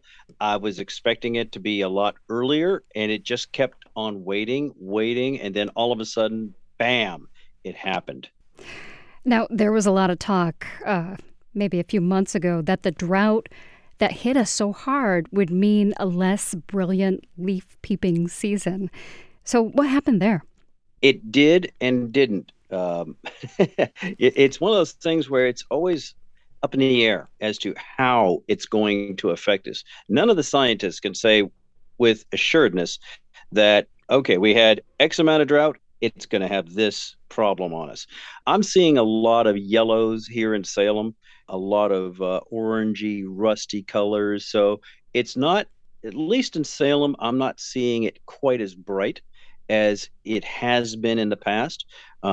Some years where we get a little bit more moisture during the summer, but then a dry September and a dry October, we go into a drought that way and the colors just pop. But when we got drought all summer long, that does tend to hurt the trees a little bit. And I think that affects the colors somewhat. They're just, sometimes they're not as bright. What about climate change? You've been doing this for 2 decades. Have you noticed any impact on the colors or the timing of the season? You know, it used to be mid-September. You'd start seeing really bright colors coming on. And I'm talking back in the 1940s and 50s, a little before my time. But since I've started this in the last 20 years here, I have noticed, the fall colors start to kind of show up in September, the last week in September. Used to be maybe the second to last week of September. It would, start to turn. But, by 2010 and later, it just seems to be slowing down as to when. Climate change, it's throwing a wrench in things, and we just have to kind of step back and take a look at, what we think is going to happen and keep track of it and keep going. For people who still want to head out, maybe this upcoming weekend to see the colors, where do you suggest the best place to go is in the region? Well, I'm planning on being down in the some of the coastal areas, but I'm going to try and hit Boston. I'm going to be heading along the border between Massachusetts and Rhode Island, looking in some of the different villages. you know, maybe Sturbridge Village, even out into the Pioneer Valley somewhat. You know, lastly, just to sum up, and I know you probably get this question a lot, but why do you think it is that the fall foliage in New England draws in so many people year after year? I think it's almost the mystique that it started back in the 50s, and it was always pointed out that the colors were the best here in New England. And a lot of that is just the variety of hardwoods that turn color. That's my guess. Jeff Folger from the website Jeff Foliage, thank you so much for speaking with WBUR's Morning Edition. Thank you. Thanks for having me.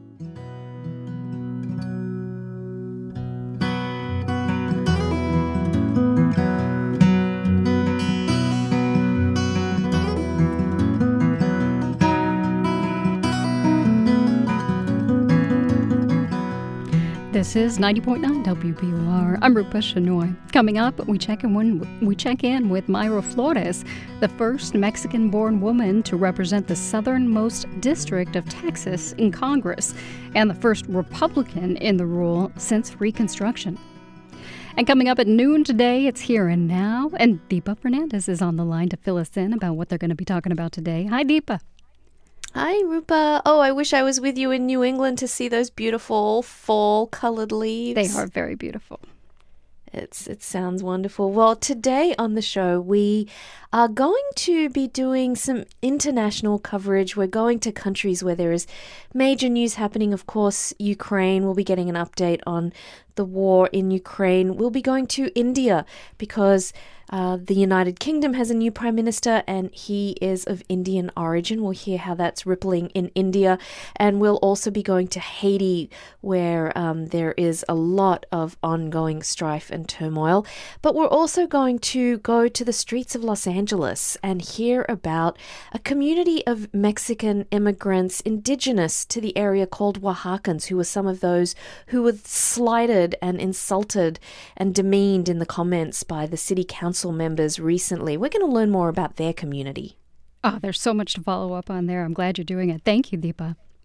Thank you, Rupa. That's Here and Now. Today at noon, it's 8:51. Writer Kelly Corrigan says there's a lie at the heart of the fear over college admissions. The lie is that this is a binary moment, and that if you get to the University of Stretch Dream goal, everything will unfold accordingly. I'm Mary Louise Kelly, surviving and growing through the madness of college applications, this afternoon on All Things Considered from NPR News. Starting at 4 on 90.9 WBUR, Boston's NPR news station. This is 90.9 WBUR. It'll be cloudy today and in the mid-60s with rain possible. Tonight it falls into the 50s and there's a slight chance of showers. Right now it's 59 degrees and it is 8:52 in Boston. This week, we're putting a Texas focus on some of our coverage with Election Day 2 weeks away. Marketplace Morning Report is supported by Amazon Business, your partner for smart business buying. Learn more at amazonbusiness.com. I'm David Brancaccio, reporting this week from Houston. We'll start with a changing economic and political landscape as far south as you can go in Texas, where, since Reconstruction, an unbroken line of Democrats had represented the Rio Grande Valley in Congress. But then this June, Mayra Flores became the first Mexican-born woman to be represented in the district, and the first Republican since just after the Civil War. It was a special election with low turnout, but Republicans in South Texas are encouraged. Marketplace's Andy Euler reports from McAllen. In a lot of ways, Denise Sandoval is your typical Rio Grande Valley voter. She was born in Monterrey, Mexico, and came to Texas as a kid. She voted for Donald Trump in 2020 and calls herself a conservative, but she's reluctant to call herself a Republican. I'm not for one side or the other. I'm like my own idea, right? I'm like, okay, this is what should happen, right? Both parties are trying to win over voters like Sandoval. She's a widow and now a single mother of 3 kids, 6, 9, and 11 years old. She's against abortion, but thinks the state should legalize marijuana for the tax revenue. She owns a small ice cream business in town and says economically, the local Republican Party is lacking. Our mayor in McAllen, okay, so he's Republican, but at the end of the day, down here, there is no support for entrepreneurs. How can we better the local economy by supporting the local producers when they're supporting big box. Sandoval says she tends to avoid talking politics with her friends because voting Republican in the Rio Grande Valley remains a bit taboo. But that may be changing, according to Mi-Son Kim, who studies political parties and public opinion at the University of Texas Rio Grande Valley, at least among her students. They told me that they think that the Democratic Party just took our region for granted. And so students mentioned that, and now they think the Democratic Party now paying the cost for neglecting, the voters here in this region. The cost to Democrats is losing voters like Fernando Mendoza. He lives in McAllen as a self-employed musician who also works in construction. He says he and his dad always voted Democrat, no matter who the candidate was. There was really no discussion, even if the D candidate was a fair-haired dog. I must admit, I was a quote-unquote yellow dog Democrat for many years because I did follow my father, and I followed his lead. But now he calls himself a Republican for the very reason Mi-Son Kim's students cited. We've woken up. And we see that, we have been neglected and we have been taken for granted. He recognizes that the state's Democratic Party is trying to win him back with more outreach, events, and advertising. But he says for him, at least, it's a little too late for that. In McAllen, Texas, I'm Andy Euler for Marketplace. Tomorrow, how Democrats in that South Texas Valley are working to push back. Let's do the numbers. After the Dow closed up 417 points, 1.3% yesterday, a turn in the weather with the Dow and S&P futures down in the 4 to 5/10% range. NASDAQ futures are down 0.1%.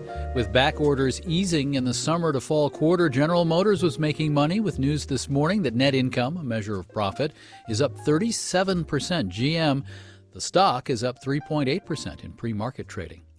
Companies are changing the way they calculate credit scores, which could make it easier for people, including those from disadvantaged communities, to qualify for home loans. Marketplace's Nova Sappho is here with details. The Federal Housing Finance Agency, which sets standards for mortgages backed by Freddie Mac and Fannie Mae, will require credit scores from two different companies, not just one, as is the current practice. Most people are familiar with the FICO score, ranging from 300 to 850, the higher the better. But there's also a competing system set up by the three big credit reporting agencies. That system, called Vantage Score, includes data FICO doesn't and could provide scores for more people with limited credit histories. The Urban Institute has found young people in many Black and Latino communities have struggled under the current FICO system. Mortgage lenders will also be required to use a new type of FICO score that considers spending trends over a 2-year period. I'm Nova Sappho for Marketplace. And the apparel company Adidas this morning confirmed that it has dropped Ye, the artist formerly known as Kanye West, following his erratic and offensive behavior, including a stream of anti-Semitic comments. Adidas poached West from Nike back in 2013, and his lines of merchandise have been extraordinarily profitable for the German company. No comment yet from Ye himself. Marketplace Morning Report is supported by Fisher Investments. As a fiduciary, Fisher Investments is obligated to act in their client's best interest. FisherInvestments.com. Investments in securities involve the risk of loss. And by Palo Alto Networks. Secure access for hybrid workforces wherever work happens. The future of secure access is ZTNA 2.0. PaloAltoNetworks.com. A new Gallup poll out today finds a grim outlook for younger people regarding their chances to achieve the American dream. But some demographic groups are more pessimistic than others. Marketplace's Lily Jamali has more. Gallup has been asking some version of the following question since 2008, says Megan Brennan, a senior editor at the polling organization. How likely do you think it is that today's youth will have a better life than their parents? This year's responses were among the most pessimistic yet. Less than half of those surveyed in Gallup's most recent poll said they expected young people to have a better life. That's an 18 percentage point drop since 2019. And there was an even more significant change in how Republicans answered that question. The percentage of Republican and Republican-leaning respondents who said it was somewhat or very likely the next generation would surpass their parents was half of what it was 3 years ago. It's pretty stark. Partisanship is really a large driver behind this. Brennan says the downturn in the economy, marked by high inflation, is another major driver of the pessimism. Siwei Cheng, a sociologist at NYU, says many Americans, especially young Americans, are frustrated. There are a lot of concerns of this lack of intergenerational mobility, and that's affecting how they think about their future and prospects. But Gallup found households with lower incomes were more hopeful about young people's chances than those with higher incomes. I'm Lily Jamali for Marketplace. Our producers are Meredith Gerritsen-Morby, Ariana Rosas, Stephen Ryan, Alex Schroeder, Erica Soderstrom, and Jarrett Dang. From Texas this week, courtesy of Houston Public Media, I'm David Brancaccio. This is the Marketplace Morning Report. From APM, American Public Media.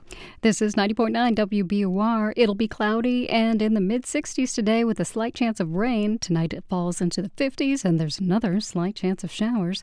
Tomorrow a good chance of rain and thunderstorms and temperatures in the low 60s. Mostly sunny on Thursday, near 70. It's 60 degrees in Boston and we're almost at 9 o'clock. The BBC is next.